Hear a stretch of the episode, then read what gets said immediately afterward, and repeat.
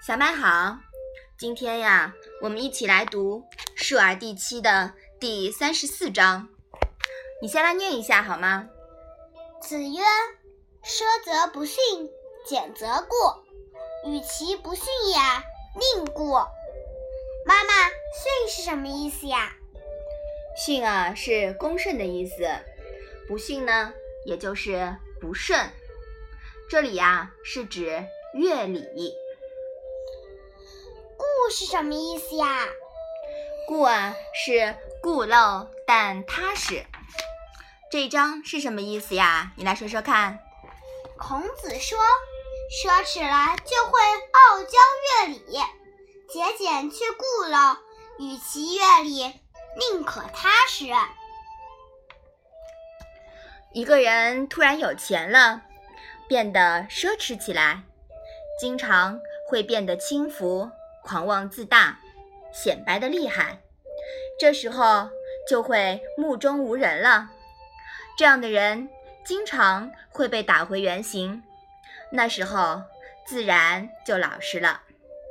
简约的人呢，虽然有点固陋，但不讨人嫌，总比骄奢的人好。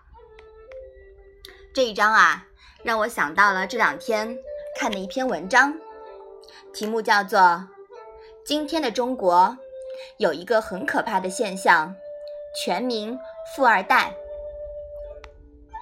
说的是啊，现在有许多的工薪阶层，收入并不高的家庭，也把自己的孩子当富二代来养，满足孩子的奢侈要求，手机、电脑非苹果不要，衣服、鞋子一定要耐克、阿迪。其实啊，这就有点可怕了。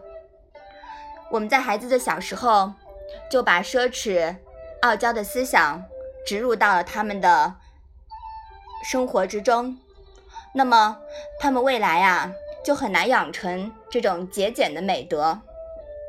虽然说关爱下一代是中华民族的传统美德，值得弘扬，但是万事呢，都要有个度。太过溺爱啊，就走向极端了。父母的呵护对于孩子来说，有的时候真的不小心成了一味毒药了。其实在汉朝的时候，就有这样一个故事。汉高祖刘邦分封了一百多位功臣，其中萧何为刘邦稳定后方，对新朝的建立居功至伟，所以刘邦分给他很多肥沃的良田。但是萧何呢，却坚决不接受，反而要了很多贫瘠的次田。刘邦问他为什么，他说，贫瘠的土地可以督促子孙勤劳耕种，懂得节俭，而肥沃的封地，孩子就容易变得好吃懒做，这样家族呀，也就会慢慢的没落。果不其然，在一百年之后，这一百多位功臣的家族大多没落了，但是萧何家却依然兴旺。曾国藩曾经说过，如果孩子不经苦难，是不能成才的。孩子一定要给他坎坷，给他磨砺，而不是给他各种卓越的条件。在曾国藩的家训中，穷是善生之道。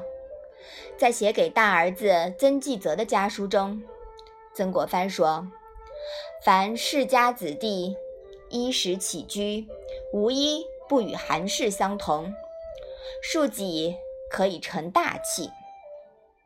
意思说的是啊，越是富家子弟，越是官宦子弟，越能勤俭自律，那么他们就越能在物质生活上主动跟韩氏一样，这样的孩子将来才有可能成大器。给孩子再好的教育，都不如让他亲自去感受一下成人世界的不容易。正如曾国藩所说，子侄除读书之外，教之扫屋、抹桌凳、收粪、除草，是极好之事，切不可以为有损架子而不为也。今天的父母呀，总想着把最好的条件给孩子，这说不定是在害孩子呢。成长的过程中，物质越充裕，孩子就越不懂得感恩，越不懂得勤勉，好吃懒做，害人害己。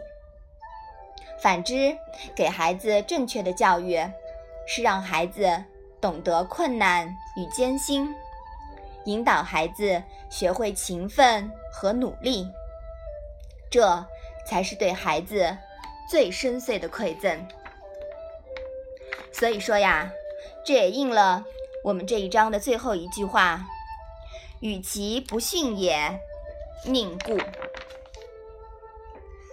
妈，我觉得我再也不要打游戏了，我要好好学习。嗯，对的，要让自己啊踏踏实实的去学习，去做人，掌握更多的知识，是吧？嗯嗯，好的，我们把这一章啊复习一下吧。子曰：奢则不逊，俭则固，与其不逊也，宁故。嗯，这一章啊我们说了很多，是吧？嗯嗯，从现在的事情啊说到历史上这些伟人的事情，妈妈也希望呀你能够慢慢的去体会奢侈和勤俭之间的道理，对吗？嗯，让自己啊成为一个更加完善的人。